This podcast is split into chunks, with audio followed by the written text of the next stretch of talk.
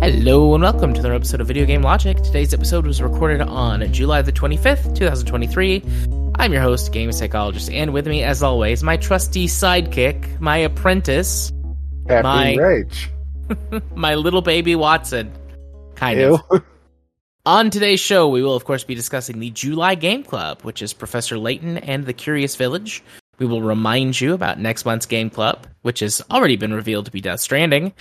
ESRB proposes facial age estimation technology for parental consent. Ew. Sony agrees to 10 year Call of Duty deal with Microsoft. Ew. Ew. Uh, Microsoft ends Xbox Gold. And for Ew. Community Corner, the Bears sex scene sends Baldur's Gate 3 up the Steam charts. And will Ubisoft actually delete inactive accounts? Timestamps will be in the show notes following their respective topics. Hello, Rage. Hello. Do you just love puzzles? Just love Uh, little well, brain well- teasers? Oh, that's kind of uh, a a puzzle in itself, isn't it? It is. It is. I'm a puzzle. You're a puzzle. We're all puzzles. I'm I'm the tease though out of the two of us. No, wait, that's a lie. You're probably the tease because I'm Yeah. like Yeah, you're Down. the slut. I'm down. Oh, yeah. We have been talking for almost an hour already, which might be a record. We've been chatting. We got a whole bunch of it on Craig, but I hopped on here right at 9:30, a few minutes after maybe, and it is now 10:30 on the dot. We're doing good. Doing Yeah. good. Plenty of freaking content for whenever yeah one of us is sick again. sick or there are issues, which for me last week, uh, there was a massive storm front that blew through here. High winds, hail, um, very like there were tornado warnings all around. Um, luckily, no major damage for me. My power went out for a while. Um, there was uh, an a- an accident that um, someone crashed into a uh, transformer one of the one of the power poles with the transformer on it or something. I don't know. It knocked out power for a pretty big area for about half the night.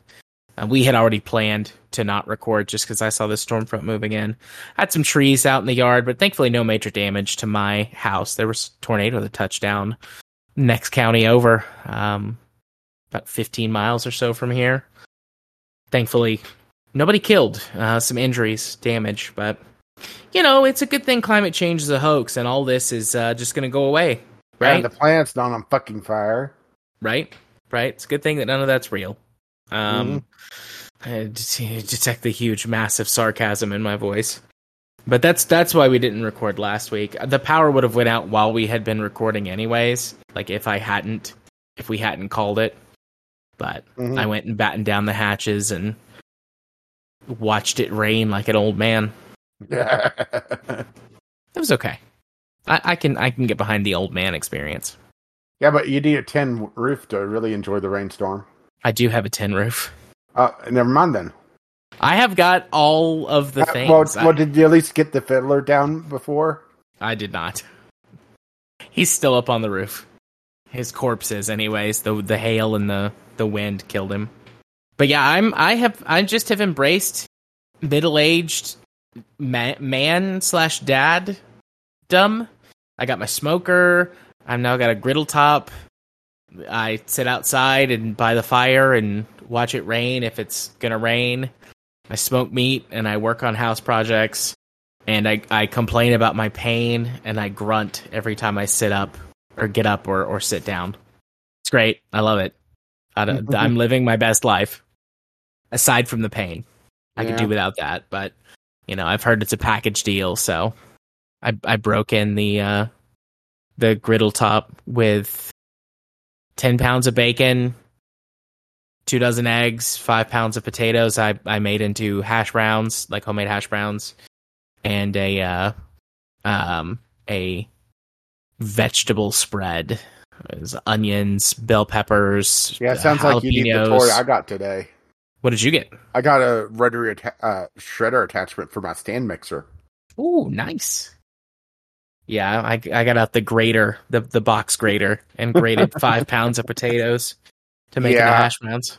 I, I'm- I'm too lazy to do one pound, let alone five pounds. It wasn't that bad. I only almost shredded my fingers a few dozen times. Now, see, if you had asked Sarah to do it, she would have been down to the uh, the stub of her wrist. To the yeah, she wouldn't have any fingers left. There was a fight that broke out in my office today between two two patients. I honestly had forgotten about it. Like Uh, I say uh, fight, there were no uh. Uh, uh, were were any of them naked? no, none of them were naked. There Well, is not nearly as fun as the last one. Then every once in a while and this july has been really bad the um the covid special provisions i forget like they had like a name but basically if you were on TennCare, which is the state version of medicare you were locked into your insurance while the covid emergency procedures were in place Mhm. and those got dropped in january and so a whole bunch of people are losing their insurance or having their coverage changed and it sucks for everybody. It, it's just harmful to people overall. yeah, but yeah, it makes money. Yes, but we we and I, I've talked about this before, but in case you've never heard, um, as a perhaps a new listener or you have forgotten, um, I am I am a, a therapist, like a real licensed professional counselor. Yeah, there's no space in that, by the way. no. And um, the clinic that I work at um, helps provide care to several mental health group homes, which I think kind of like an old folks home, but for people with um, pretty severe mental health disorders. It's it's a step before someone goes to a a place where you get a padded room and a self hugging vest. Um, and so because of this insurance issue, all of there there have been a whole bunch of the residents who live in those homes that suddenly have their coverage in danger.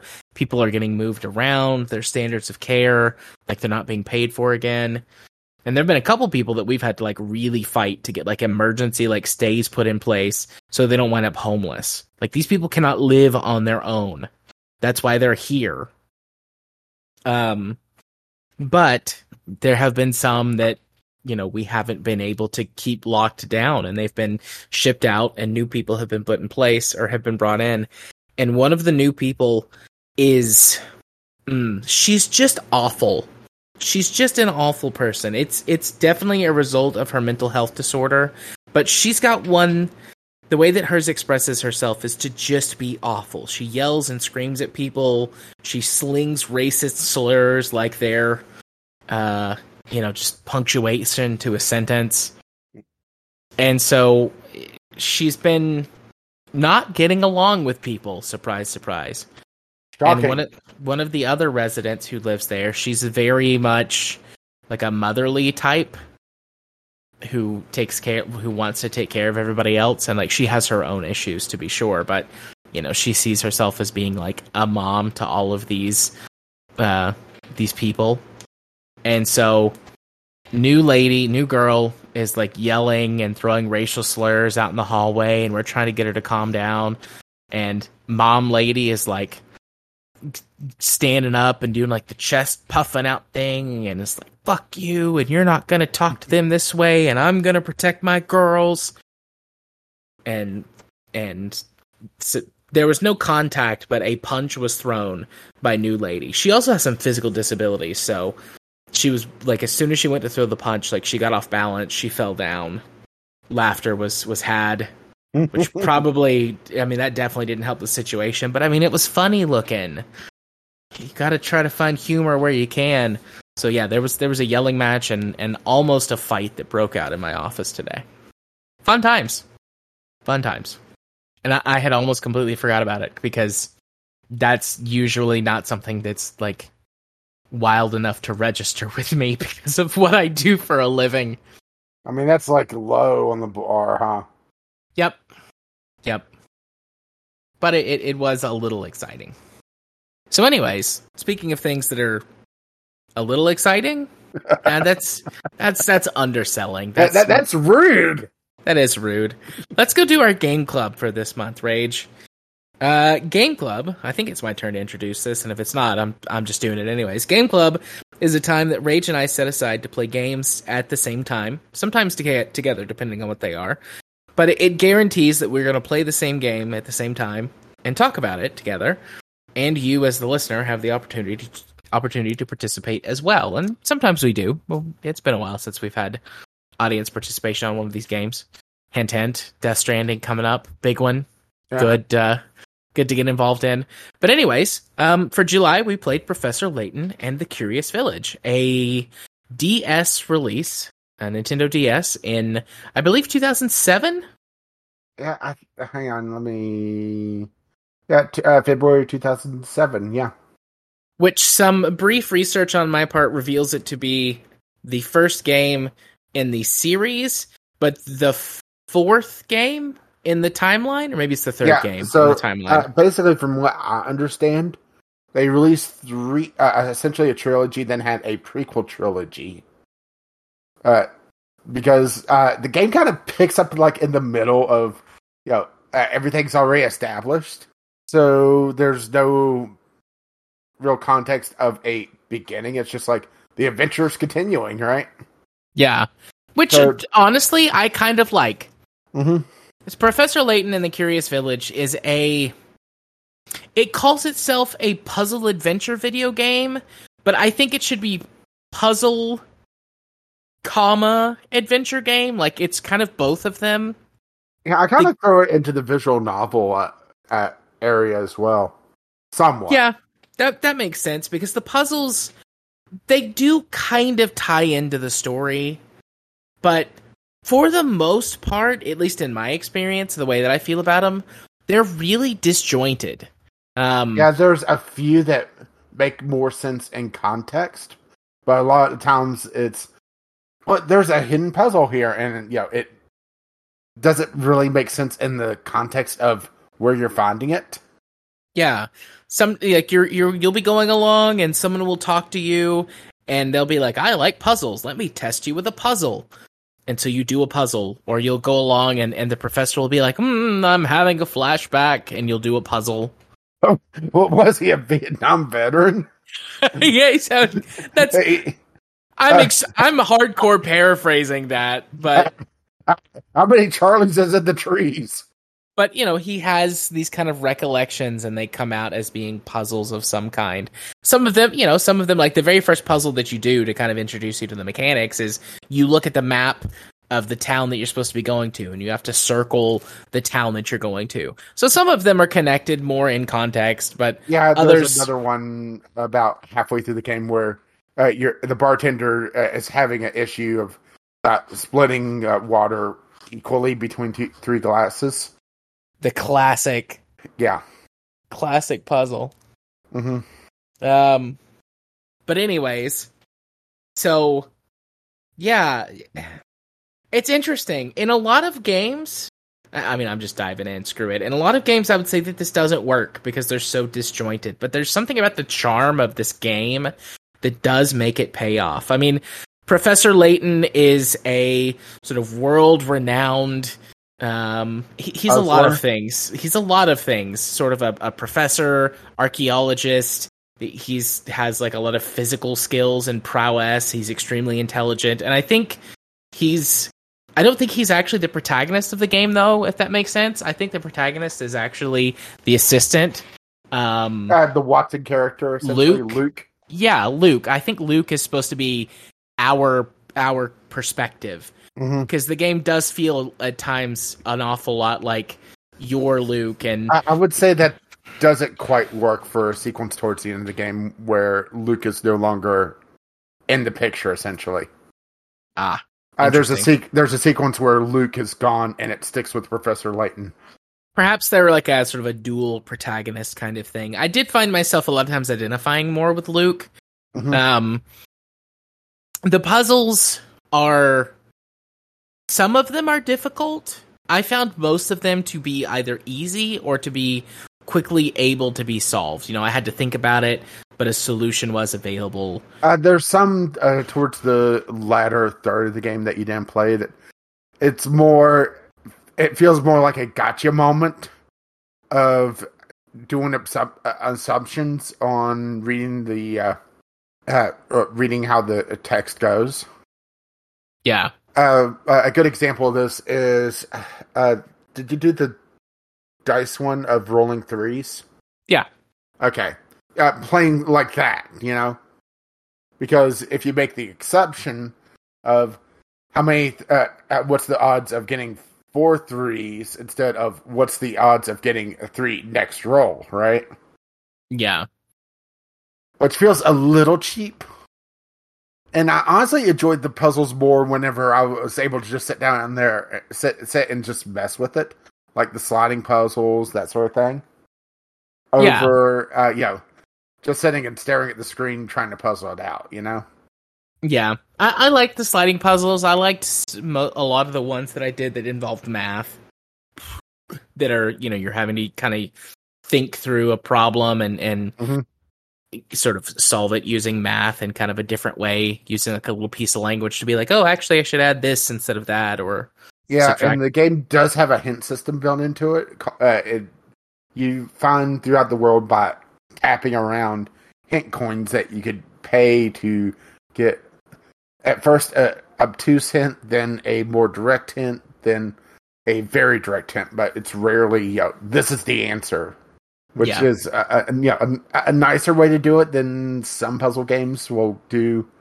You know, the third uh, you know hint will be like if not give you the answer outright, uh, practically give you the answer.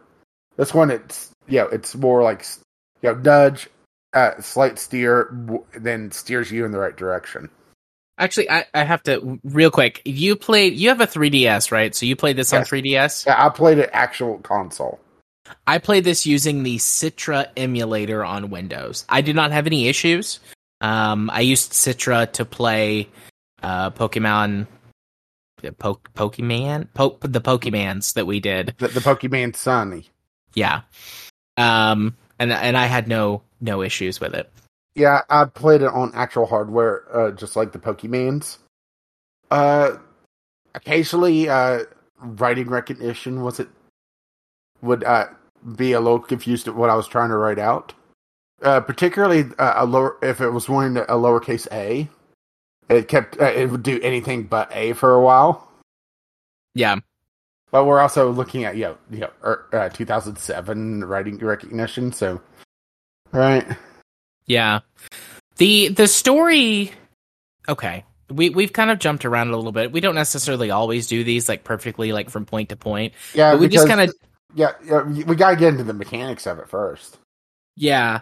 The story of of Professor Layton and the Curious Village is like you said, you kind of jump in into the middle of it. Um, the professor and Luke are headed to a little village um, where that they are trying to solve the puzzle or try to solve the puzzle, solve um, as, essentially this riddle uh, to get a treasure. There, there was a, a fellow who died, and he left in his will that his fortune was going to go to whoever could solve um, his his riddle, solve the puzzle. Uh, find the Of- golden uh, apple. Yes, of the golden apple. Um, and so Professor Layton has been invited to try to do that. Um, and you get kind of a little breakdown between the professor and Luke about what's going on and why you're going there. And like you said, it's like these characters like know each other. They're established. You just kind of jump in and go on this adventure with them. Um, I was surprised by a couple of things. Um, f- voice acting, not full voice acting. There's plenty of text that you just read in the game, but there are fully voiced, fully rendered cutscenes, which Yeah, I was uh, impressed by. uh, which are actually, at least on hardware, pretty good looking. Yeah, they look Um, great on PC because the emulator lets you sharpen up the images and apply Mhm. some additional um, effects to them. They looked really good. Well, there's also an HD remaster on phones, so there there would be even uh, probably better looking there. Yeah. And so you you go to this village, you meet with the family, and you begin solving the the riddle, solving the mystery. Um, Yeah. There is a murder that happens like almost im- immediately. Well, you start by chasing a cat, and then there's a murder that happens like almost immediately, and you're quickly suspected, but then let go. And the, it jumps around a lot in a Mhm. way that at first doesn't make sense, but as the game progresses, does. There's a little bit of a plot uh, with a rival, Professor Layton's rival, that honestly kind of comes out of nowhere, like his Well- well, reveal. Well, that's the thing is that even to Professor Layton, it comes out of nowhere. It's like, who are you? Yeah. Um, but a lot of the events that have taken place uh, leading up to this point have been perpetuated by the the rival Don Juan. Um, and it's like, oh, you were the mastermind behind this. But then there's another reveal. I don't know if you want to spoil that or not, because it does like Uh, up in the entire story. I'm aware of it. I didn't get that far. You, I mean, it's up to you if you want to reveal it or not. nah. Let's keep it secret in case someone does want to go play it. Yeah, because at, at the end of the story, Professor Layton does say, "Yeah, we- we'll have to keep this story uh, to ourselves." Right. Um, but this, I, I also saw that apparently there's a little bit of branching paths. It comes down to the same ending, but apparently there's Mhm. some branching paths. Um, but See, I didn't know that one. I'm not Yeah. sure uh, just how much it branches. I do know that I nearly missed a puzzle because I had uh, messed around in the park area. So whenever I eventually went to the Ferris wheel, it immediately played the cutscene instead of letting me look around. Yeah, well, the you can get puzzles though after the fact. I Um, know. they- There, there's a uh, cottage, but also uh, that particular puzzle. It, uh, I the trigger for it's still there. It's just in the rebel. Yeah. Gameplay mechanics wise as well, there are more puzzles than you need to be able to actually progress. So if you do get stumped, you can skip something um, and not worry too much about it, Mhm. unless you're going for a, a 100% completion um, kind of thing. You can skip puzzles and it be okay. Because you'll you'll essentially you'll come up against checkpoints. You'll meet somebody and they'll be like, ah, you need to have gotten ten completed ten puzzles. What are the shoot? What's the scoring thing called? Uh. Pick yeah. Which essentially, if you complete a puzzle on the first try, you get full marks. Mhm. As far as I can tell. and the more difficult the puzzle, the more you get. Yeah, but I don't.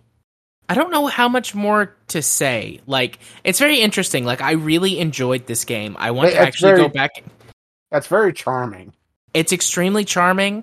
The art style is very cute and endearing. The soundtrack, it surprised me with how much depth there was to it and how much thought has gone into the audio design of the game. There are these eerie um like the the, the audio design and the visuals really like give you this impression that like while this town is supposed to be kind of cute, it's also off in a way. And that's that's kind of the big reveal when you find out why the town is off. You're like, "Oh, interesting." And it kind of reframes yeah, um, then then some things make more sense, huh? Yeah. Um so the the sound design is good, the soundtrack is good, the visual design is very cute. I like all of the characters. Well, I don't know if I like all of the characters, but it, at least the, the professor and Luke are extremely endearing and likable. Yeah, the core characters. Um but at the same time, I think because of the nature of the game, the story in and of itself is fairly simple, and that doesn't mean it's bad. Um, but you know, this isn't like super duper in depth, like Oscar winning material, but it's a solid, simple story. Um, but that means that it's kind of hard to talk about. And then the gameplay mechanics are interesting. The puzzles are are interesting. Most of them are a lot of fun. But because of that nature, I don't really know how to talk about them a whole lot more. Yeah, because uh, they're okay. Uh, counting the extra challenges that you'll get for well, there's also the mini game or the like the side th- activities as well. But completing those unlocks bonus puzzles, which there's 135 puzzles total, without getting into downloadable content, which I'm not even sure it's active anymore. Uh, and with a few exceptions of like series, is uh, they're all fairly unique. Mhm. Uh, you know, like there's a set of uh, five uh, chess uh, puzzles where it's uh, placing queens on the uh, on a chessboard, and there's different variations of that, uh, with each one getting more difficult. uh, there's a few sliding puzzles. But then you get you know stuff like uh, uh, triangles in ink, where you uh, have two shapes, one larger, one smaller, each one made up of little triangles. Dipping your fountain pen into the ink one time gives you just enough ink to draw four triangles, is depicted by the shape of the left. Uh, so, with that in mind, how many times do you have to dip your pen in the ink in order to draw the shape on the right that's made of uh, 36 triangles? And uh, trying to figure that out from the visual, you know? Yeah. Uh, yeah, there's no way to really talk about each individual puzzle because, right? Yeah. Uh, my favorite puzzles were the ones I was able to sit and just mess around with instead of just sit there and think with. You know, like the sliding puzzles, the ball puzzles, that sort of thing. hmm Uh, I enjoyed mazes when they popped up, but they uh, seemed to be you know, few and far between. Uh, going up the tower, there was a uh, a magic square that was actually a lot of fun. Once, yeah, uh, get to the second hint uh, to give you what kind of bl- blew it open. Uh, magic square is a uh, three by three block that uh, all the numbers in it, uh, in, in uh, the three numbers in any direction, uh, add up to the same number. And this magic square was uh, one to nine, so uh, any direction that you went in, uh, the uh, the three numbers would add up in the same number. But yeah, right. Yeah. Uh, I mean, uh, like I said, I really enjoyed my time with it, and I do tend to go to the next one in the series, if not in Game Club, then on my own. Yeah. Uh, I do. there's six in, or sorry, seven in the main uh, series, and then there's a crossover one with Ace Attorney. Yeah. Ace Attorney is a series that we maybe should look at for Game Club as well in the future. Yeah, which I I've always have, wanted uh, to play Ace Attorney and I never have. Which I have uh, the first three loaded on my 3DS. But yeah, I- I do want to finish this game. I want to play more in this series. I also want to sit down and play this game with my kid. I feel like this would be a good game for us to play together because I feel like the puzzles, most of them can be solved by someone who's younger. Mhm. Um, you know, if I- you could at least sit down and work it on it Yeah, enough. yeah, and like And- I'm not get saying frustrated, right? Yeah, this game is not specifically quote unquote a kids game, but it has a lot of charm that certainly would appeal, I think, to kids in the, you know, 9 to 12, 13 demographic, kind of especially. I could be wrong, but I feel like my son would like this, but I played it mostly during when he, uh my vacation, which was when he was gone to visit my in-laws. Um, he spent a week and a half, two weeks with them in Colorado. So I would like to go back and play this with him. And I might do that. I might just, um, Looks like there's actually an anime as well, which would be interesting. yeah. But yeah, Professor Layton, it's it's good. It's very good. I'm very pleased with it. It's Mhm. very, I feel very solidly in like A minus territory on this game. Uh, and that's mostly due to, uh, for me, I, I kind of agree with you on the rating. I think it's more side activities feel very tacked on. I mean, it's also the first one of the series, so you know, uh, doing puzzles for particular people that's not really story relevant will sometimes grant you an extra thing. There's uh, furniture for the inn that you're staying at to uh, uh, outfit your rooms because they're pretty much barren because, well, story reasons. Yeah. Um, and if you uh, successfully get all the furniture and re and arrange it so that both uh, Professor Layton and Luke are happy, it unlocks bonus puzzles in the main menu.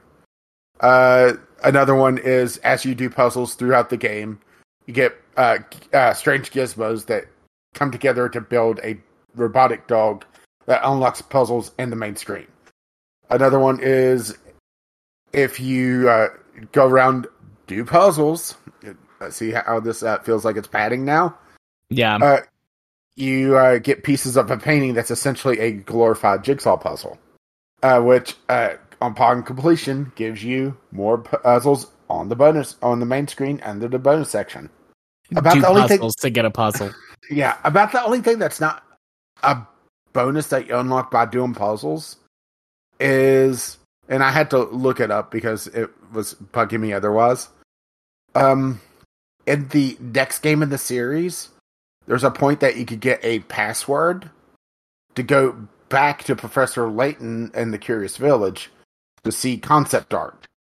Because at the end of this game, they tease already the next one, right? Yeah. Which I imagine it would have had to been a pretty hard flop to really kill the series at, in just one go because I don't imagine this being a very costly game to put together outside of you know hiring a puzzle master to build things, right? And an animation team for the cutscenes, but right. Yeah. Yeah, I don't, I don't imagine it being costly either, but on I mean, who knows? You never know. Mm-hmm. But yeah, I, it's two thumbs up. I I like it. I want to finish it. I want to play with my kid. I might could even get Katie to sit down and play this with a with me. Make it a make it a family activity. Because she she likes stuff like this a lot of times. I think Anita will get uh, frustrated with it because there's just times that it's a little obtuse what what wants of you, unless you're uh, reading very carefully on the directions. Yeah, yeah. I'm just uh, looking. At, this is the same uh, game developer that did uh, Ni no Kuni, so right. Yeah, that's a gorgeous game. I Ni no Kuni's good. Mhm. Good, good, good. I still need to go back and finish that. So yeah, I mean, uh, is there really anything else to say? I don't Other think than, so. I uh, mean, we Then uh, looking forward to the, possibly the next adventure. yeah, we both said A minus, and Mm-hmm. uh two thumbs up. Recommend from both of us. I I Yeah, gather Maybe we'll see at the diabolical box sooner rather than later. diabolical. Well, that's the. Uh, well, okay. Here's the thing: is that uh, the next two games of the series uh, does the North American European title uh, shenanigans. So it's Professor Layton and the Diabolical Box, or Professor Layton's uh, Professor Layton and Pandora's Box, because right. Then Yes, which Professor one is- Layton, Which one is Uh, the American name? American is Pandora's Box. Diabolical. Okay.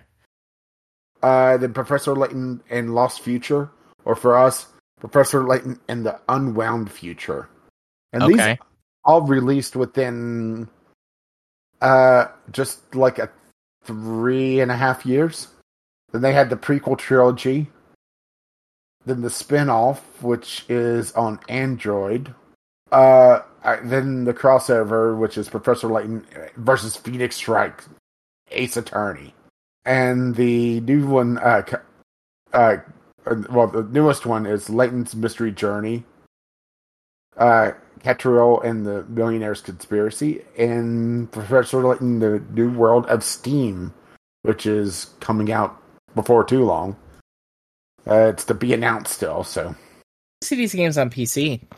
I don't know if they'll ever do it. Nintendo no, but does they, not release games on PC. But is this studio like a Nintendo owned studio? Uh, no, it's not. But I imagine they get, probably have incentive to not.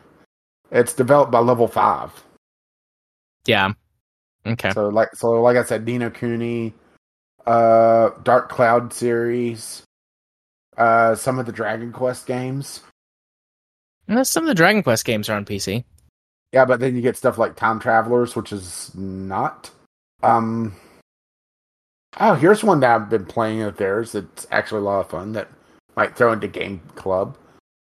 Uh, how does uh Mecha uh RPG uh tickle your fancy?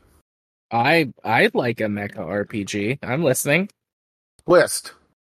Saturday morning anime style mecha uh RPG.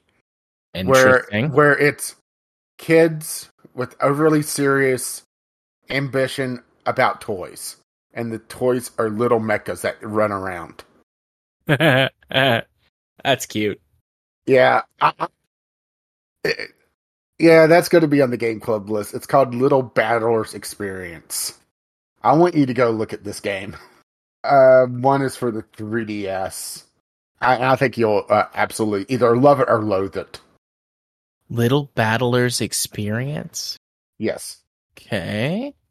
Uh, LBX, Little Battlers Experience. And the only reason why I bring it up is that it's also put out by Level 5. okay. right. I'm I'm interested. And it has that like late 90s, early 2000s like anime that's uh, built solely to uh, sell uh, the toy vibe about it of you know being of kids uh, overly excited about a toy and the entire world has like yeah this obsession with it obsession with it you know Yeah. Yeah, yeah, yeah.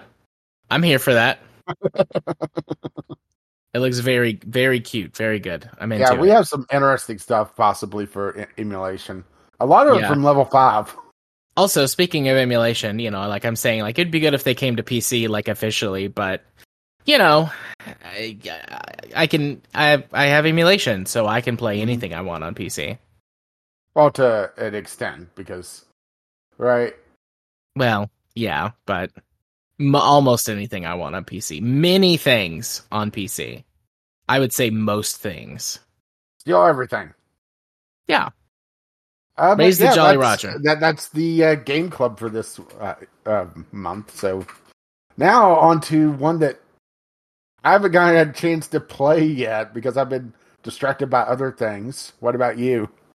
Yeah, I haven't played it yet either. So I love how we were like, yeah, we'll take we'll we'll announce it a couple months in advance. We'll start playing it. Neither of us did.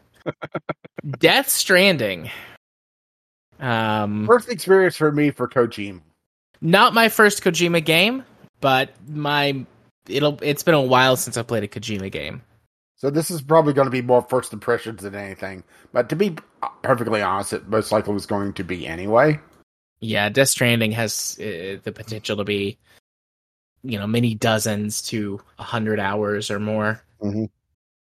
But yeah, I've played several games in the Metal Gear franchise, which I think is what Kojima is probably most known for, at least that I can think of. Um, but he's done some other stuff as well. But yeah, I've I've played quite a few of the Metal Gear games, so that's my, uh, I guess you could say experience with Kojima. Yeah. Uh, Let's see, Metal Um, Gear. oh, sorry, I, well, I was just looking at his uh, game list and which I yeah I just pulled up as well. Yeah, I mean, there. Uh, looks like he also did uh, some consulting work on Super Smash Brothers for level design. Uh, Yeah, I see but- that. Zone of the a- Enders, which I've played. Zone of the Enders. Yeah, he was a uh, producer on uh, Beatmania, which I could definitely see that. I played a little bit of that. I mean, it, uh, didn't play that Castlevania, but honestly, I've never really played much of Castlevania. So yeah, I'm in for a wild ride, huh? Yeah, Kojima's uh, Kojima's a character. Supposedly, he's extremely sort of mild mannered in in real life when you run into him. I don't know. I've never met the man, but I've several of the podcasts that I listen to. People have had encounters with him in the wild, and they say he's just very, very quiet, very reserved, seems very shy. I mean, it's nice to see that compared to the other options, right? Yeah, true, true. But um, I mean, I'd much rather have uh, uh, him be shy than you know, a offensive asshole. Yeah, very true. So yeah, uh, Death Stranding for the August Game Club. Long month. Um, I'm hoping to get 25 hours of playtime. Yeah, I need to pull myself away from another game in order to do this. Indeed, another game I assume that we'll be talking about next time. uh, most likely. Right. Well, moving on to our first news topic, though. Uh, the ESRB proposes facial age estimation technology for parental consent. Right? Yeah, Uh, th- th- th- this does not. This does not bode well. No, I don't like this. This feels very off. Um but at the same time, like I'm not condoning it, but the world that we live in, the the modern world is full of facial recognition technology. Um lots of people will use sort of it it goes by a couple different names, but essentially like face identify to log into your phones. Mhm. Your PC um, uses it. There are lots of systems at workplaces and in airports that utilize facial recognition to allow people admittance. Like this is a step further, um, especially since it's directed for children, two children. I don't quite know which is Uh, the exact right terminology to use, but According uh, this, it looks like it's uh, directed at children. yeah, Uh, and according to uh, the Online Children's uh, Privacy Protection Act, uh, the ESRB would also need to have permission to collect personal information for children aged 13 or under, which would be kind of right where the ESRB needs to do this. Which, Yeah. oh, that, that that's th- there's so many problems with this. First of all, the ESRB leaks information like a fucking sieve. yeah, like a sieve. Not not mean, very good at, at how keeping many- your data secure. Okay. How many years did the ESRB leak their E3 contact information? Was it found that it was like 10 years worth that was just on an open server? Yeah, it was from, if I remember correctly, it was from like the mid 2010s or the early 2010s. And they had been told about it. Like they knew that they were doing times. it, and they didn't fix it. So, yeah, the ESRB is not a, doesn't have a good track record of keeping information, and where we're also starting to get you know AI problems. I could just imagine them losing this information and it just becoming a gold mine for AI scraping of real faces. Yeah. Oh, and that that doesn't even get into the whole issue of them also wanting to put a age limit on giving parental permission, which feels really weird. So, Yeah. according to this, uh, this is just their perspective. Uh, uh, yeah, their ideas. If their estimated age is lower than the threshold, 25 is given in the proposal, the parent would not be allowed to give permission for their child to play the game. Which also, what the fuck? So the way that this works for Google, because I've had to set up, you know, we got my kid a phone this summer. I've set up parental controls and stuff. And if you if your child's indicated age is older than 13, there are certain aspects of the parental controls that get locked out. And it seems like for anti abuse stuff, like to try to prevent parents from abusing their children by like Mhm. super duper hardcore monitoring all of their stuff. If this is some misunderstanding or mis um miscommunication about what this is for, I could see them having like certain things it's like, well, the parents can't actually see or do or utilize certain aspects without, you know, with Google. Like if you go follow proper procedures, you can still get this information, but it usually involves like getting a lawyer. But you know, if it's something like that that they're just not explaining well or that hasn't been implemented yet as part of this, you know, process, I could kind of see that. Otherwise, it feels very weird. But given that I have some experience with parental control stuff, I can say, okay, well, maybe they're just not doing a good job of explaining some of the same kinds of policies that Google and probably others have when it comes to this sort of thing. But anyway, sorry, I, I digress. Yeah, it's I just. Uh, this has so many issues. Oh, Yeah, I don't like it. But also, this is the world that we live in, for better or for worse. yeah, it's also kind of funny how we're at this point of not even be able to grant permission if you know you're baby faced enough, right? Yeah. And I'm just wondering, okay, have they fixed the facial uh, recognition for black people yet? Interesting. I didn't even think about that, but you're right. Because Like- a lot of these models, they uh, whenever they build the algorithms to be able to read the faces, uh, they feed a bunch of faces and you know let it organically grow in the algorithm.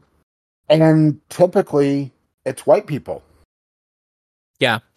Uh, the Kinect was famous for not being able to uh, detect black people, which was kind of funny, but also sad. Yeah, and it especially struggles with. I mean, it, it struggles with a lot of different minorities as well, like facial recognition. Certain types struggle with just in general non-white people, but black people specifically being generally of such a darker skin tone than white people really throws off a lot of those algorithms. Because a little bit of facial geometry differences. Yeah.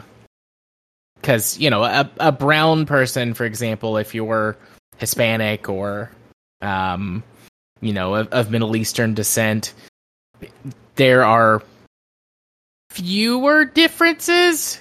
I don't want to sound awful, you Yeah, know, because- like in Right. some in some dodgy conversation territory here because I don't want to sound awful, but Uh, yeah, uh, we're- we're, we're from red states, but we're not assholes. Or at right. least- Or at least try not to be.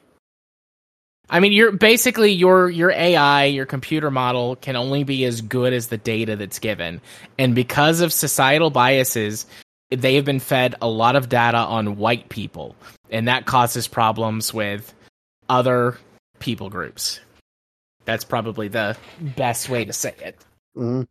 So now we're also trying to estimate age and right. Yeah. Sometimes I feel like that's pretty easy to do too. Like, actually, no, never mind. The example I was going to use, because I was going to say my age would probably be a lot easier to estimate because of like my my facial hair and things like that. But like teenagers can have beards. I had a beard when I was a teenager. I had a full ass beard when I was a teenager. Uh, meanwhile, I can't e- even grow a full ass beard. Yeah. Uh, makes me wonder. Okay, so if this goes through, uh, and they are found that they're illegally keeping the data, and, you know, uh, sending it back to their parent companies because, uh, if we want to get tinfoil hattie, you know, uh, this is uh, the the solution that the ESRB is wanting to use is owned by a company which has ties to Epic, which you know goes back up the ladder, right? Mm-hmm. Uh, makes you wonder how small the fine's going to be compared to the amount of money that they could sell the data for, right? Oh, teeny tiny. Comparably infinitesimal. Mm-hmm. Because that's kind of the uh, cost of running business these days. You get get you get a fine that's you know a fraction of a percent uh, versus uh, what you actually made on selling the data. Yeah. And you know, the the fines to like to me or Mhm. you or any other you know air quotes normal person ten thousand dollars an instance would be devastating but to these companies ten thousand dollars is a rounding error Mhm. probably probably many tens of thousands of dollars is a rounding error so i guess we'll see i mean honestly this is the future as much as as we it's gross and we don't like it this is the slow to moderate march of technology. Facial recognition has been a part of our society already for pretty broadly speaking for at least a decade in places we don't think about, in places we don't recognize, you know, like think of the children is always the argument that seems to get the most traction for better or for worse, but facial recognition has already been an integral part of technology and in some ways our society for over a decade now. Mhm. This is just, I think, inevitable. I don't want to sound like a defeatist, but technology becomes more and more integrated into our lives all the time. The idea of like wearable technology that can report on your physical health, for example, pros and cons to that. That's a huge invasion of privacy, but you know, it can help stop certain negative things, uh, heart attacks, um, potentially strokes, you know, medical care, etc. And it's like you have to weigh those things and choose how much you're going to participate. But society as a whole always trends more progressive. And I think that my kid is not going to think twice about this because he's going to grow up in a world where it just is. Sort of like how the microtransactions, you and me look at them, and it's like, ugh. Meanwhile, it's you know, uh, you know, where do I pay, right? Yep, my kid doesn't think twice about it. Oh, I want to pay. I want to buy. Um, when he was playing Roblox, which he hasn't played in a while, I hope he never does Mhm. again. He'd be like, "Oh yeah, I want to buy an auto clicker," I'm like, is that what I think it is? And it is. It's exactly what you think it is. It's like Why? five Why bucks did he want? Why did he want an auto clicker? because he's a kid, and auto clicker makes the number get bigger faster. So, you know, he's Amateur. he's nine. I'm trying. It's hard. the kids these days. I have my gaming mouse with uh, macro uh, capability. I know, but he, Amateur. he doesn't know what a macro is. Like I, I told him, he's like, "Can we set one up?" And I'm like, "Sure." It'll take a minute. He's like, "I don't, I don't want, I don't want to wait." I go, "Okay, well, you're not spending five bucks on this." And then he just kind of moved on. But anyways, speaking of moving on, are you ready to move on? uh, yeah, I think so. Okay, Sony agrees to a 10-year Call of Duty deal with Microsoft. Gee, I wonder why uh, Sony is suddenly uh, suddenly playing ball, right? Yeah. This whole everything has been wild. Recently, there was a, a lot of, as part of just this whole uh, investigation process, there has been a, a lot of internal documents on both sides of the equation um, that have come out with them saying all kinds of awful stuff that we know that they Mhm. do behind the scenes, but of course they don't ever talk about about how that you know both of these companies recognize their strangleholds on the industry and trying to come up with their own ideas to put the others out of business and what can they do to further monopolize their little corners. And now all of a sudden, I mean, I, I don't think this is all of it, but I feel like this is part of it of like, oh yeah, our dirty laundry is getting out. Let's not do that. Let's just get this over with. All right. Yeah. It'll be interesting in ten years what happens. Yeah. Uh, assuming Call of Duty's even still, yeah, as relevant. Yeah. 10 years is enough time for Sony if they chose to do this, if they thought ahead um, more than just next financial quarter, to develop a franchise that could compete in the same space that Call of Duty does. 10 years is enough time to do it. Will they? I don't know. I mean, how five years is enough to get, uh, yeah, the groundwork done. Yeah. But the problem is that that requires a lot more forward thinking. And typically it's, you know, next financial quarter it has to be bigger. Yep. The most forward thinking is uh, figuring out, uh, you know, uh, what bullshit they're going to put on the next console, right? Got to provide constant um you know profit to the shareholders. But yeah. I saw the reveal about the PS PlayStation 6. I know that's not on our list for Mhm. this week, but I did see that. Uh, Um, I mean, anything interesting? I know that uh, part of this, uh, uh, there was documents that came out that said that they expect the next Switch to be, or the Switch successor to launch uh, late next year. no, I mean anything interesting? No. It's a sleeker, slightly more powerful console that has a 6 behind it. Mhm. I mean, there might be some killer features or something that we're going to hear about soon, but I I play PC. I I play games on PC. You know, the stuff that consoles do, I've been doing er, like our new exciting technology is like, yeah, that's been in the PC space for a decade. Mhm.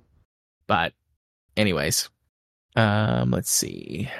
I'm I'm scrolling through this article to look for something else like I, I just this whole thing in the end like I'm still you know, it's possible I've missed some documents that confirm this or deny it, but I haven't seen them, so I'm still convinced that this isn't about it about any of this at all. It's not about Activision, it's not about Blizzard. Those are cherries on top of the king uh cake.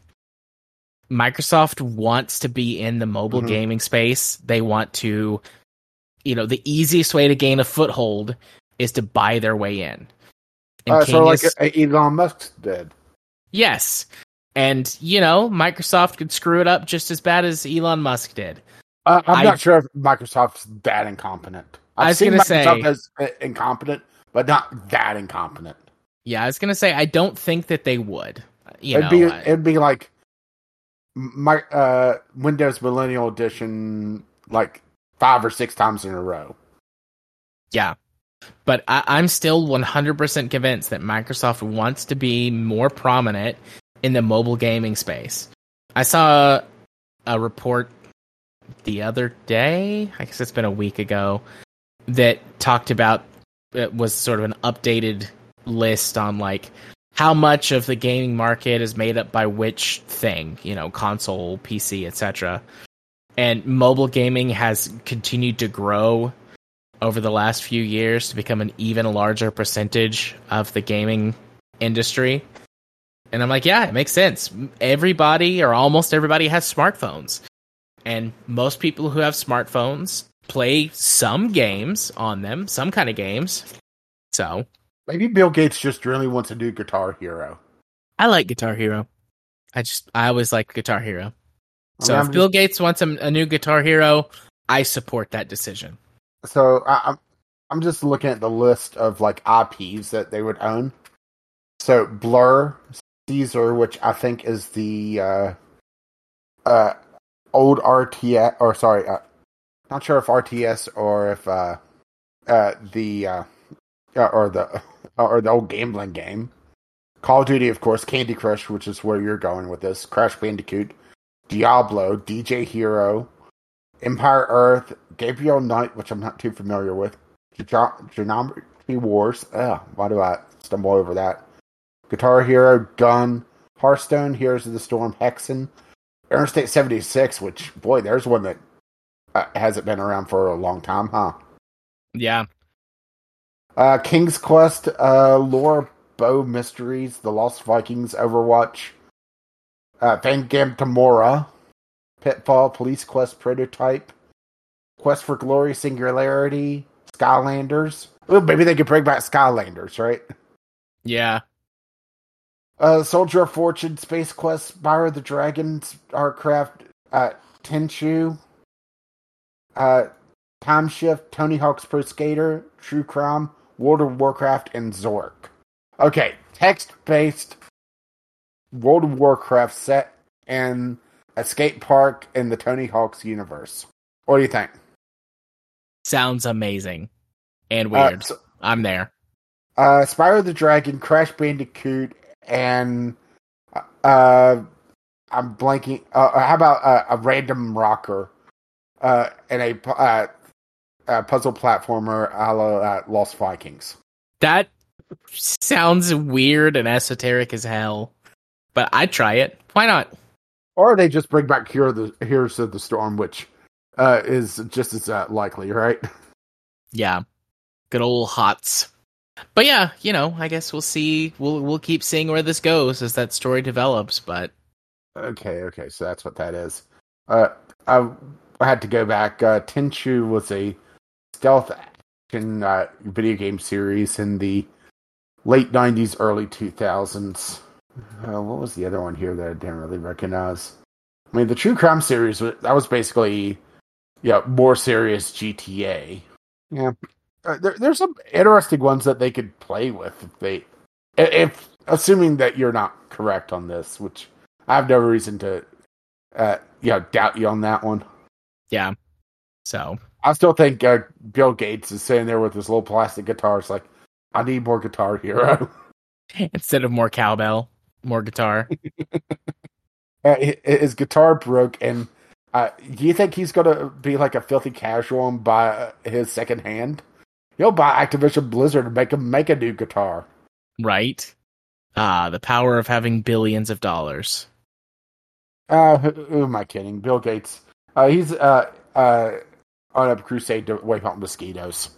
You know, I mean, first, there's no such thing as a good or ethical billionaire, but like in terms of like what Bill Gates could be doing with his time and his money, he, he could do worse. I mean, look at Elon Musk.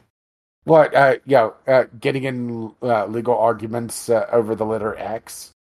Uh, uh, poorly naming its children, among other things. So bullying, many other things. Bullying Filipino cave diver, cave divers, calling them pedophiles. That's that's an old pull at this point. That's from years ago.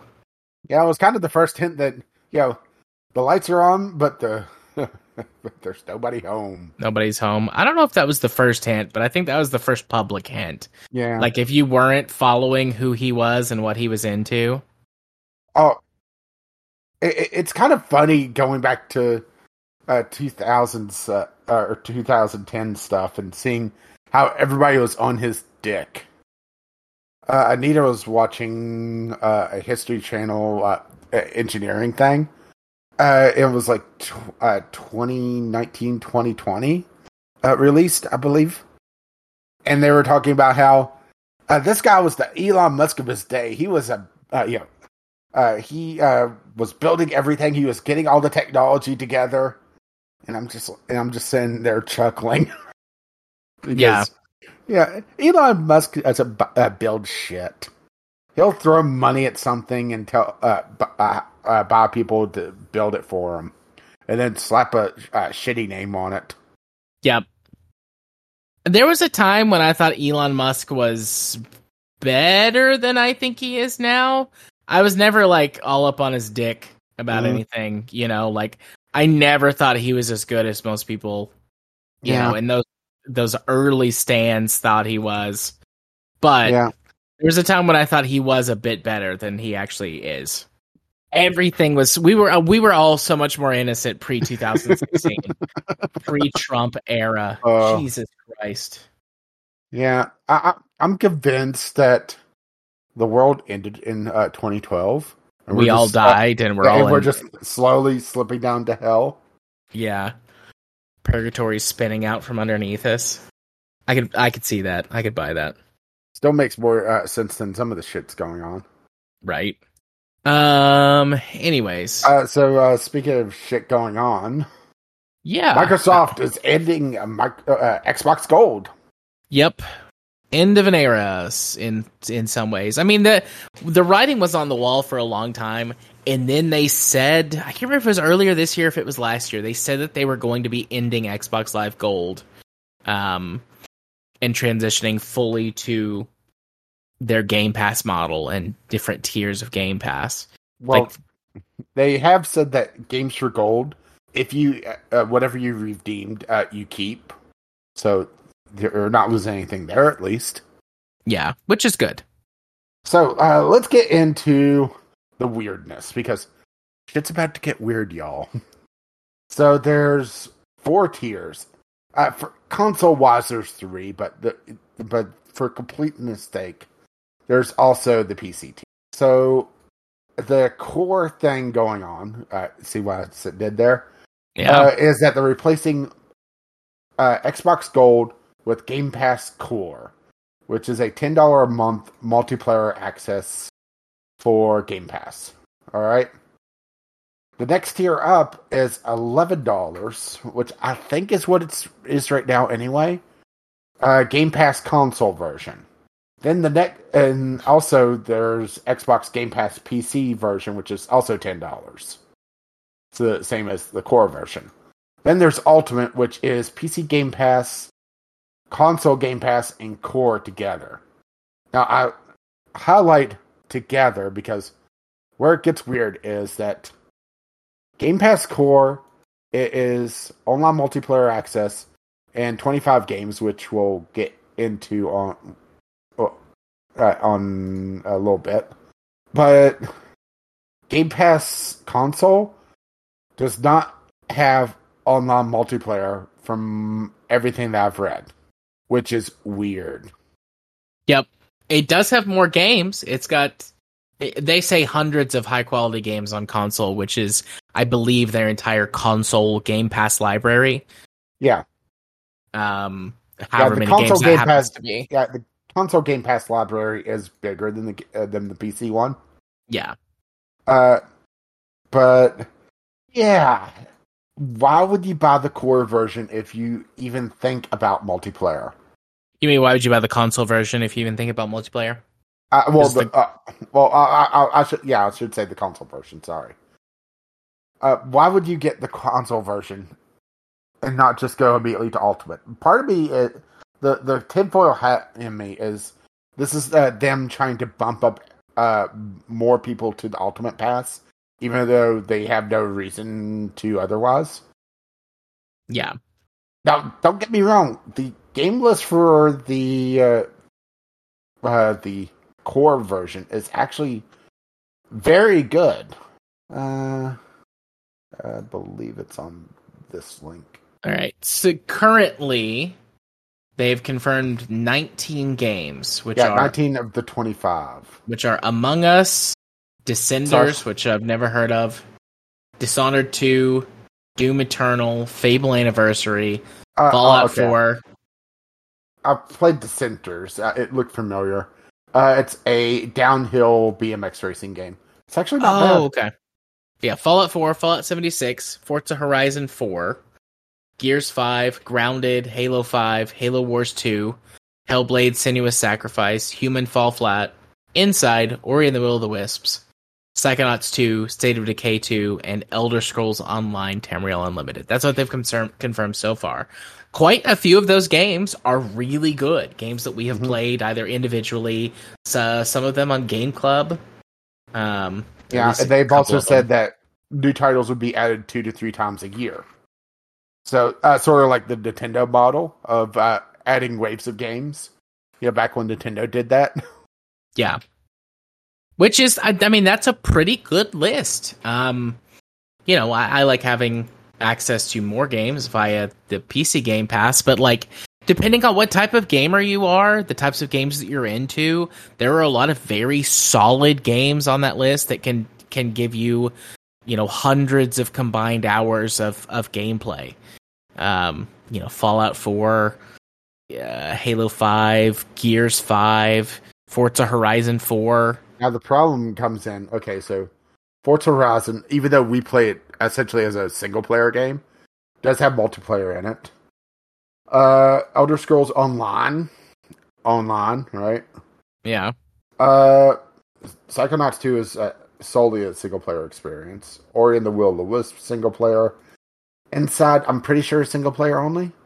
Human Fall Flat is highly recommended to play co op. Hellblade is single player only. Halo Wars and Halo 5 obviously have multiplayer components. Grounded is pretty much required to play online. Fallout 76, how are they doing that one? yeah, multiplayer So- only. Um, Although for core, I mean, since that's the one that gets multiplayer, that's fine. But one would assume that these games are also on Yeah. the console Uh, version. the console version. And you know, for for some of them, because the console, this is what's so baffling. And like I know that you've said this already, like you mentioned it, but I just I have to express again. It's so baffling to me. I feel like they got these backwards. Core should not include multiplayer. Core should cost like five bucks. It should not include multiplayer, and it should give you the limited run of games. And that's perfect for the person who just wants access to a small variety of games. They happen to like the games that are on the list, and it's more financially viable for them to do this rather than go out and buy those individual games on their own and like short term versus long term, like yada yada. But we do live in an increasingly online, you know, cloud driven, streaming based world, you know, subscription based. Like, eh, but eh, I feel like that should be what core at core is, and then the console, you know, PC PC Game Pass and console Game Pass should be the same, other than like the games because not all the games are compatible on PC. Mhm. Um, but they should be the same. Whatever their cost is, ten bucks, eleven bucks, they should be the same and have multiplayer and the large libraries. And then the ultimate should be, you know, what it is. Ultimate is what it what it should be, which is just everything. And I agree with you in the tinfoil hat statement. Like I feel like this is just them trying to push people who are on console into the ultimate subscription to get everything. I mean, here's the thing: is that uh, right now, I'm just double checking myself. Uh, I do believe Game Pass. Oh no, no, okay, okay. So, yeah, Game Pass Ultimate is the only one that has multiplayer. So, yeah, they're, they're basically shifting. What do you mean? ar- Hang on. What do you mean Uh, Game uh, Pass okay. Ultimate is the only one that Uh, has multiplayer? Uh, Game Pass co- for console does not have multiplayer. They're basically rebranding it. So, Right, but the Game Pass Yeah. core does have Mhm. multiplayer. Yeah, yeah. I was just saying that they're uh, it, this is uh, essentially a rebrand. It does change things. It still feels really weird Yeah. that they're uh, pushing this. I, I was I was trying to confirm a couple things on, on here. I should say uh, about how things are right now. I was seeing if the console Game Pass included game uh, uh, Xbox ga- uh, Gold, but it doesn't. So, uh, Yeah.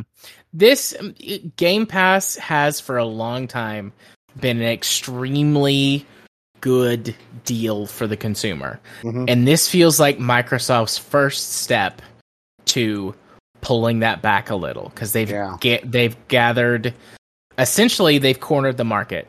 And so with no competition, no viable competition, with no regulation to prevent them from doing so, they're now saying, "Okay, we've got it.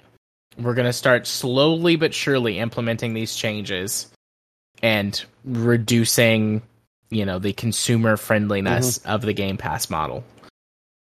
I yeah, but you know, also on the flip side, if you're a non Game Pass member, this is essentially taking away Games for Gold, which, uh, from some of the comments I've seen, hasn't been all that great the last, yeah, for quite a while, I should say. And putting in the more Nintendo model where you're not giving away a game, it's swapping it around as a subscription option, yeah. which um is not as good as giving away a, ga- a couple games, but gives an option possibly of more interesting games. So uh, I'm not sure if this is the first step of them going down a dark path for Game Pass, but it's also it's more confusing because they're bringing the naming a lot closer together. Yeah.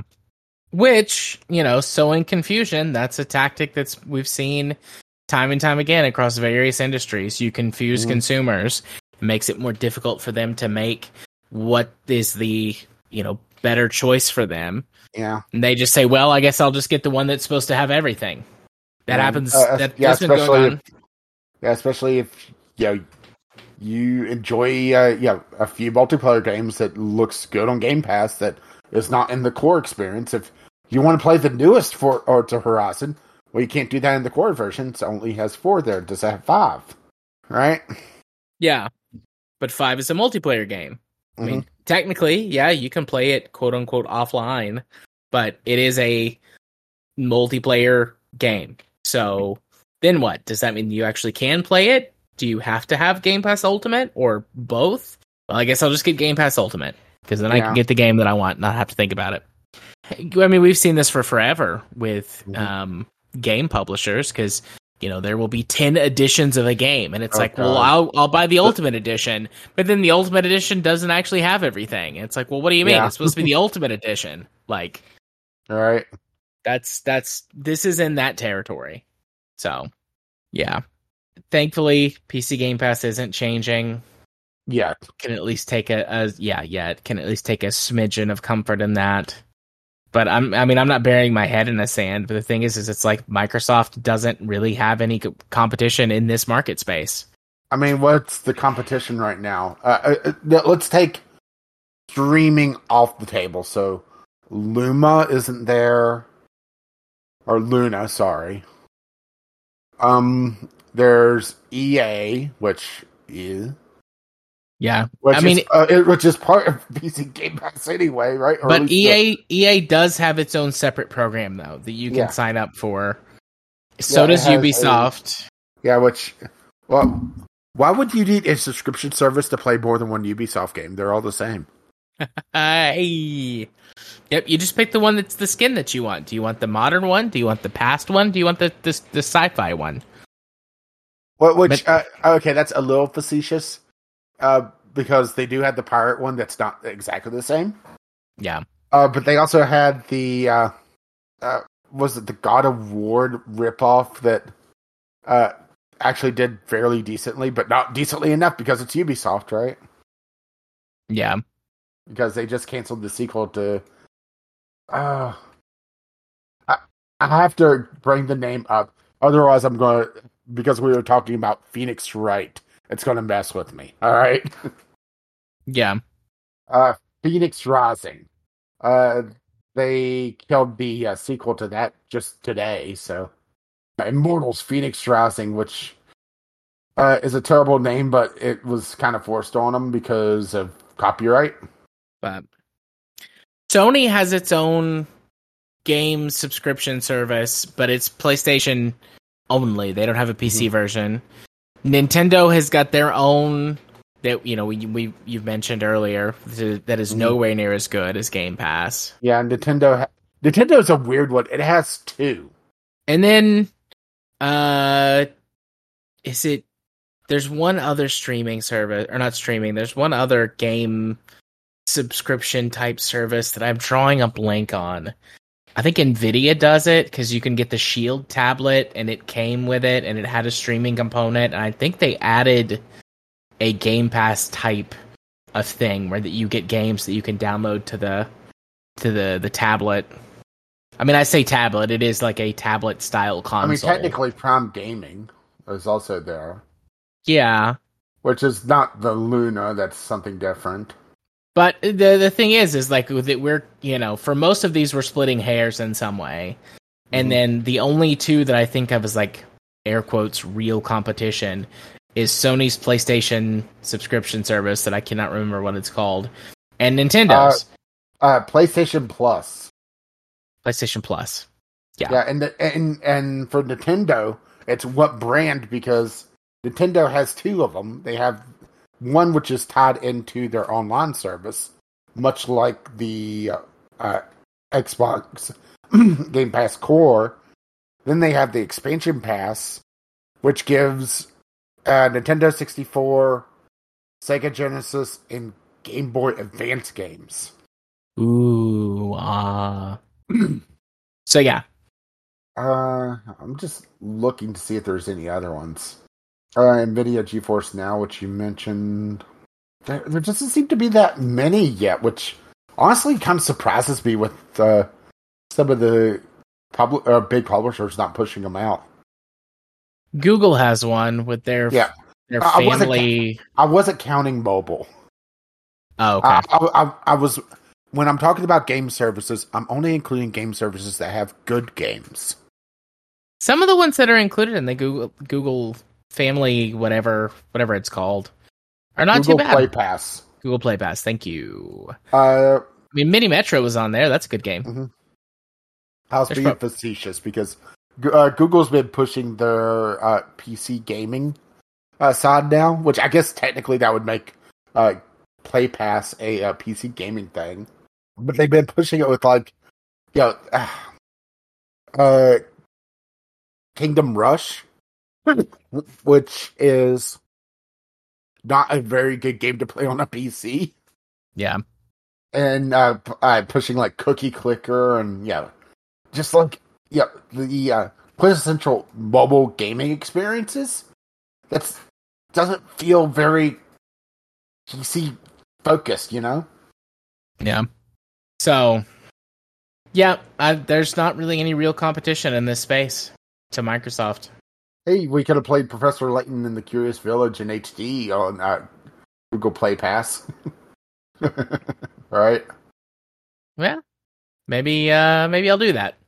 Maybe I'll buy it on because I don't I don't have Play Pass. I did at one point. I tried it out, but I don't play enough mobile games to justify a monthly subscription. But I'd play, play Professor Layton on there.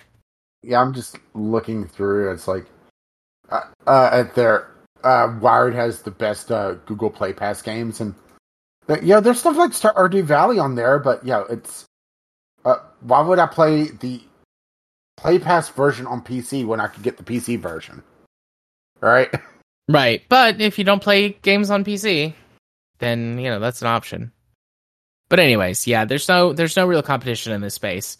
Sony probably gets the closest just with PlayStation Plus, but even that is not if they ever bring it to pc cowards yeah, cowards. Bitches. Pussies.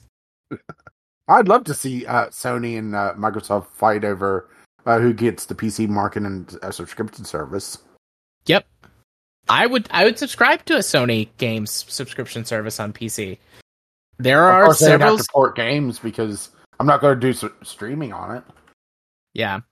There were there were a lot of, of games though that I would like to play that Sony makes that are exclusives.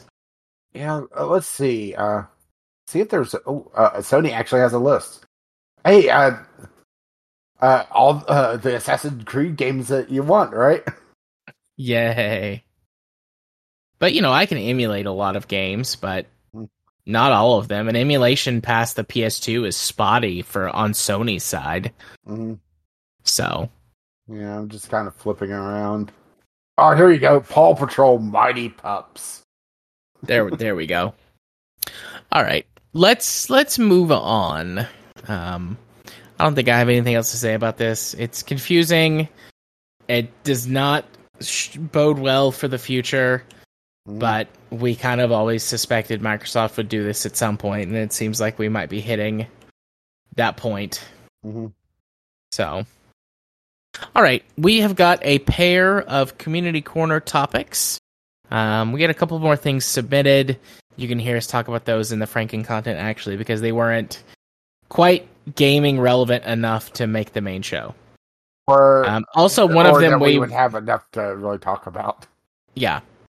So, um, but we do For- appreciate it. We do appreciate it. So for our first community corner, oh, this is for me. Bear sex scene sends Baldur's Gate 3 up the Steam charts.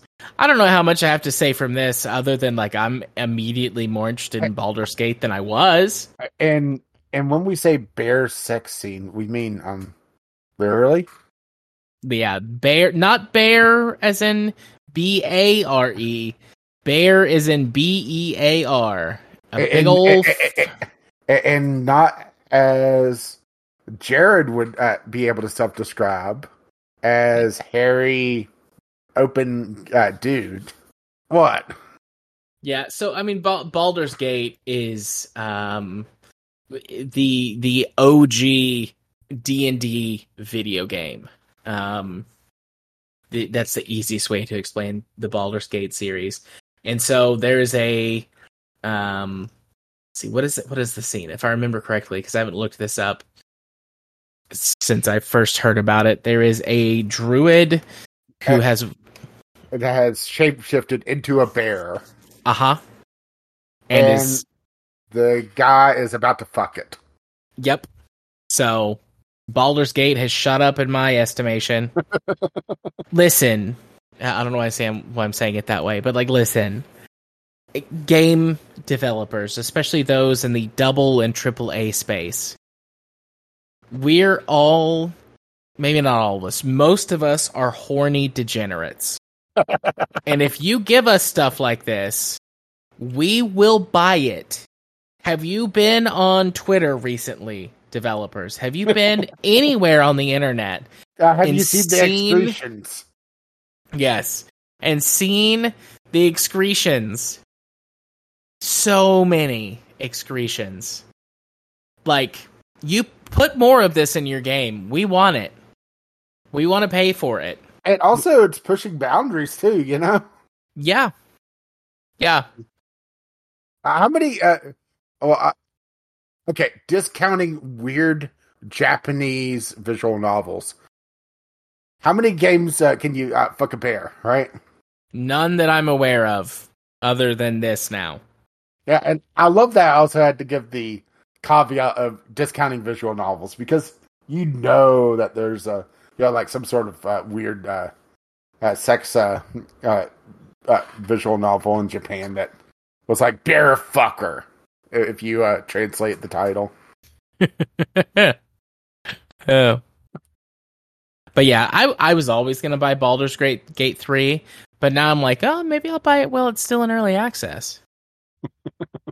you know, I, I talked a few months ago about Baldur's Gate two and how I had played it previously and enjoyed it, but it's been so long that the game design just has not held up. But modern, made by Larian, which are the same people who did the. Divinity Original Sin one and two, among other things. Like I'm there for that. Yeah, I mean, I haven't played as much uh, Divinity Original Sin 2 as 1, obviously. But, yeah, it's very much in the hardcore CRPG genre that you know, needs Baldur's Gate, right? That Baldur's Yeah. Gate need, I should say, and uh, allowing you to you know kind of just go off the rails. Yep. So I'm As long I'm as they all don't have somebody shouting about cheese. they probably will somewhere. but I, I'm I'm all for I'm all for bear fucking. You put it in, I will buy it. I'm there. and, and not just uh, uh, bear fucking, but gay bear fucking. Absolutely. The best kind. Really, gay anything fucking is almost certainly the best kind. so, I'm so happy. why can't they be happy? But yeah, I don't I don't know if I have anything else to say. I'm just happy to see the bear fucking, the gay bear fucking. I'm wondering uh, just how much on the right wing media has gotten uh, absolutely nuts with this. Or are they still too uh, uh, uh, hung up on the that one country song now? I try to defend it. Probably. I mean, uh, all I, I'm so tired of living in a red state. Me too. All right. Uh final final topic for the night. Um will Ubisoft delete inactive accounts? No. No. No, they won't. Okay. Well, okay, with a caveat. So, this is one of those times that it's really frustrating to deal with games media because things move so quickly and there's not. I, I, I really don't want to get into a whole games media is a bunch of hacks, but there's enough hacks on the big sites that will just grab a story and put it on. Uh, yeah, put it up, and it does the circles and it goes around, right? Yeah. And sometimes we've been caught in uh, the whirlwind of, you know, it's, uh, you know, it's everywhere. We can't find any other sources because you know everybody's talking about it this one way. Well, this time around, we're late enough in the news cycle that we get the retraction and the uh, uh, clarification uh, all done in one week, hopefully. Hopefully. So it started on Twitter. Uh, th- uh, it was a week ago, so it was still Twitter. About a guy posting about his support email that he got, showing that if he doesn't log in within 30 days, it, his uh, account was going to get deleted. And Ubisoft's customer service kind of bumbling and making it sound like, you know, this is a thing for inactive accounts in general. Instead, it's more inactive accounts for that has their games attached to it. It's a a thing that cleans up, uh, you know, essentially empty accounts, which is still not great and kind of frustrating, but not as bad. Yeah. And this thing has made the rounds before. A matter of fact, uh, somebody linked going to uh, the uh, on the uh, main thing that was going to the PC Gamer uh, article, a link to a another PC Gamer article eight years ago talking about the exact same topic, and the retraction was the same there. Essentially, Ubisoft's customer service is about as uh, competent as their uh, you know game development. Not very. they screwed up uh, the wording and their terms of service is a little vague but and then they have to make a big uh you know statement saying that no if your game if your account has games on it uh you're not in danger of losing your account uh it, those are exempt from any possible cleanup that we may do but because they don't say that in the first place you get articles and articles and articles talking about you know uh, Ubisoft is going to delete your accounts. You're going to lose your games and get all the you know the clickbaity scare tactic headlines. And then everybody will see how uh, you know shitty Ubisoft is. And don't get me wrong, Ubisoft is a shitty company, but this is not one of those times that that, that they are shitty. Outside of you know fucking up their customer service because right. Yeah. There's plenty of reasons to hate Ubisoft. This is not one of them. No. and there was uh, at least the last time this went around, it was essentially a false flag info, uh, or, or not. Well, false flag is probably a strong word for it, but it was uh, media being drummed up uh, during one of the hostile takeover attempts of Ubisoft. Because remember those, right? I remember those days. Simpler times. and was basically trying to uh, push down Ubisoft's uh, pri- uh, stock price to be able to just you know do the hostile takeover. Not sure Yeah. if that's part of this this time around, or if that's just you know, uh, you know, games media not checking with Ubisoft and just rushing out and putting out a story, then seeing, well, uh, PC Gamer put out the story, Kotaku has to put out the story now, or you know, vice versa. Yeah, You know, the- and the- once the- once yeah, someone breaks the fall. story, once someone breaks the story, everyone just cites the original story, or they'll just cite Mhm. each other. And so it's like, well, they said it, so we're gonna say it, and that's a problem not just in games media. That happens in other media as well, other news topics. Mm-hmm. Um, but it happens all the time, constantly in games media. Yeah. Or have a an article that's citing a Reddit post that is obscure and weird, and then uh, that gets lost in the next uh, uh, writing. Uh, let's say Kotaku breaks a story from uh, Reddit. Uh, PC Gamer rewrites the Kotaku story, cuts the source, saying that it's a Kotaku story. Then it becomes a game of telephone, right? Yeah, and you have to follow the links back, back, back, back, back, back. So yeah, I do think that there needs to be more integrity in uh, games uh, journalism, and not you know the rush to uh, publish anything. yeah, I agree. But I don't think that there's going to be a change on it because yeah, there's no incentive to. Nope, no incentive, no regulation. hmm No, you've got no carrot, you've got no stick. And there's no real legal precedent about yeah pushing out a story that's categorically false because right At Yeah. least, uh, at least in games media, you know. Uh, there, you know, you get a lot of allegedlys and you know uh, sources st- say in you know big boy journalism. Big boy journalism.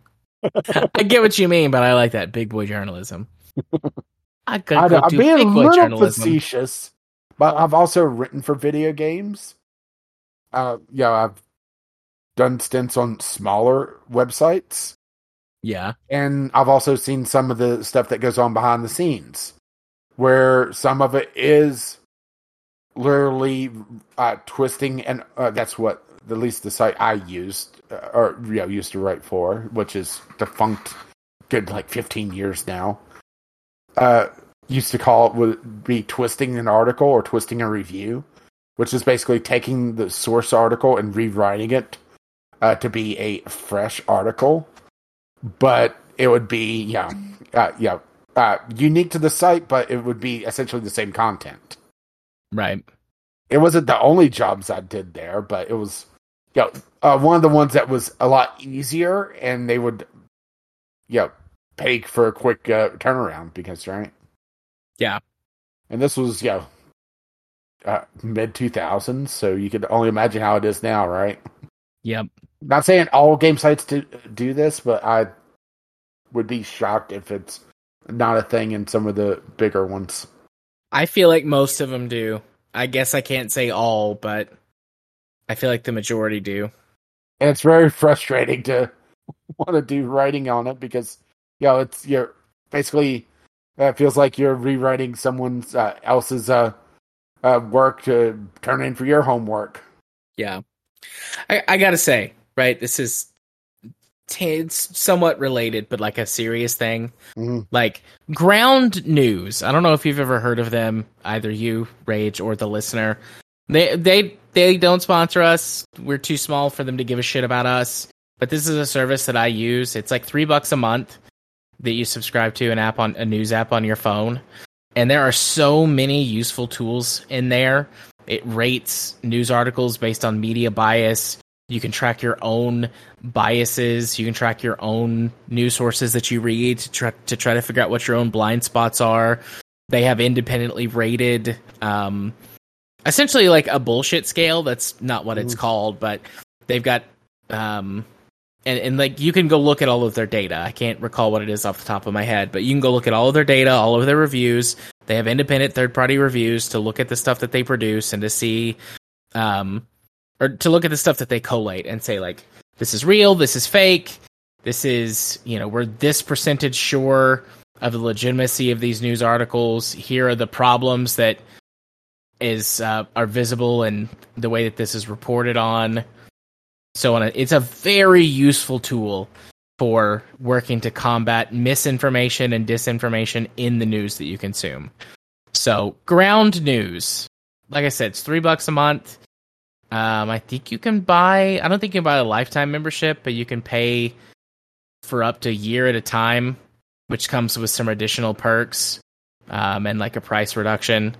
But three bucks a month gets you all the tools that I just mentioned and unlimited access to their news articles. You can use it in a limited capacity for free, um, but you don't get access to some of the most useful tools of the of of it of the app if you just use it for free. But you can look at news articles. You can see um, what their biases are, more left leaning, right leaning, etc.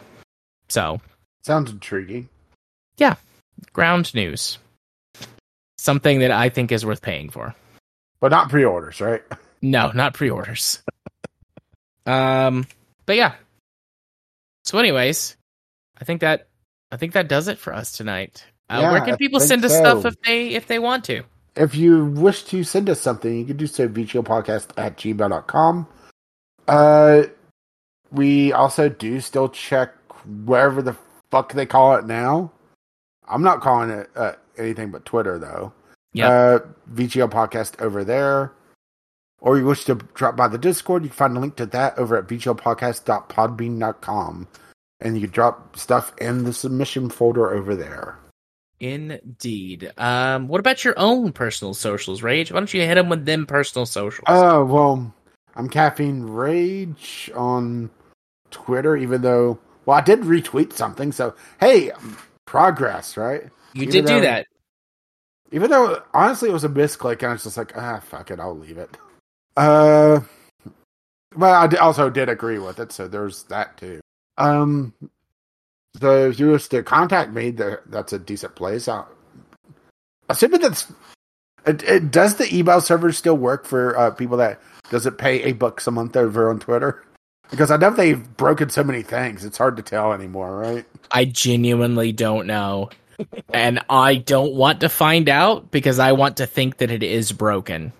Well, I know for a long time, I'm not sure if it's still a thing, that if you contacted Twitter's uh, uh, pr- uh, press uh, uh, group, uh, it just auto replies a poop emoji.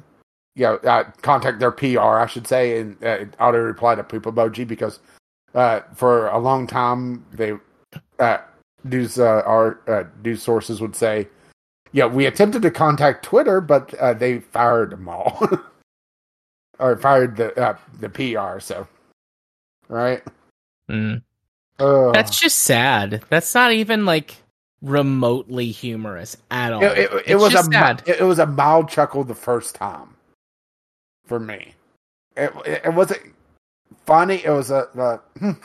but now it's just I, I'm pretty sure the only people that still work at Twitter are the ones that literally cannot leave. They would lo- lose their work p- visas. Yep. Look at Elon Musk engaging in slave labor in the 21st century. Indentured Well- servitude. Look at you go, buddy. It is the Republican way. Hey. Anyways, were, were those all of your socials? You you talked about the Uh, Twitters. Yeah, uh, and Steam Caffeine Rage over there. Sweet. I've been me, Jared. You can find me on Twitter at JMA4707 until it completely grinds is ground into the dirt, which it feels like it's very close, but for a while longer you can still find me there. You can find me on Steam, uh jarthur4707, and you can find me sometimes over at twitch.tv slash runic arts where I run an occasional tabletop game for them. It's been a couple weeks since we played. A couple three weeks. Um, we're supposed to play tomorrow night. Um, Vampire the Masquerade. So if you're interested, go there. But yeah, that's my stuff. As I scroll back up and say once again, you could contact us, VGL Podcast at gmail.com with your letters, voicemails, game related topics.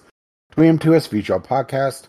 Or drop out the Discord, which you can find a link to that over at vglpodcast.podbean.com. If you wish to spread the love, you can also find us on your podcatcher of choice. Our lovely, lovely patrons have made this madness possible. You can find out more about that over at patreon.com slash vglpodcast. And our intro and outro music is On the Ground by Kevin MacLeod. You can find his work over at incompetech.com. And as always, as his lovely music starts to roll across my voice, bye bye now. See ya. Bye bye.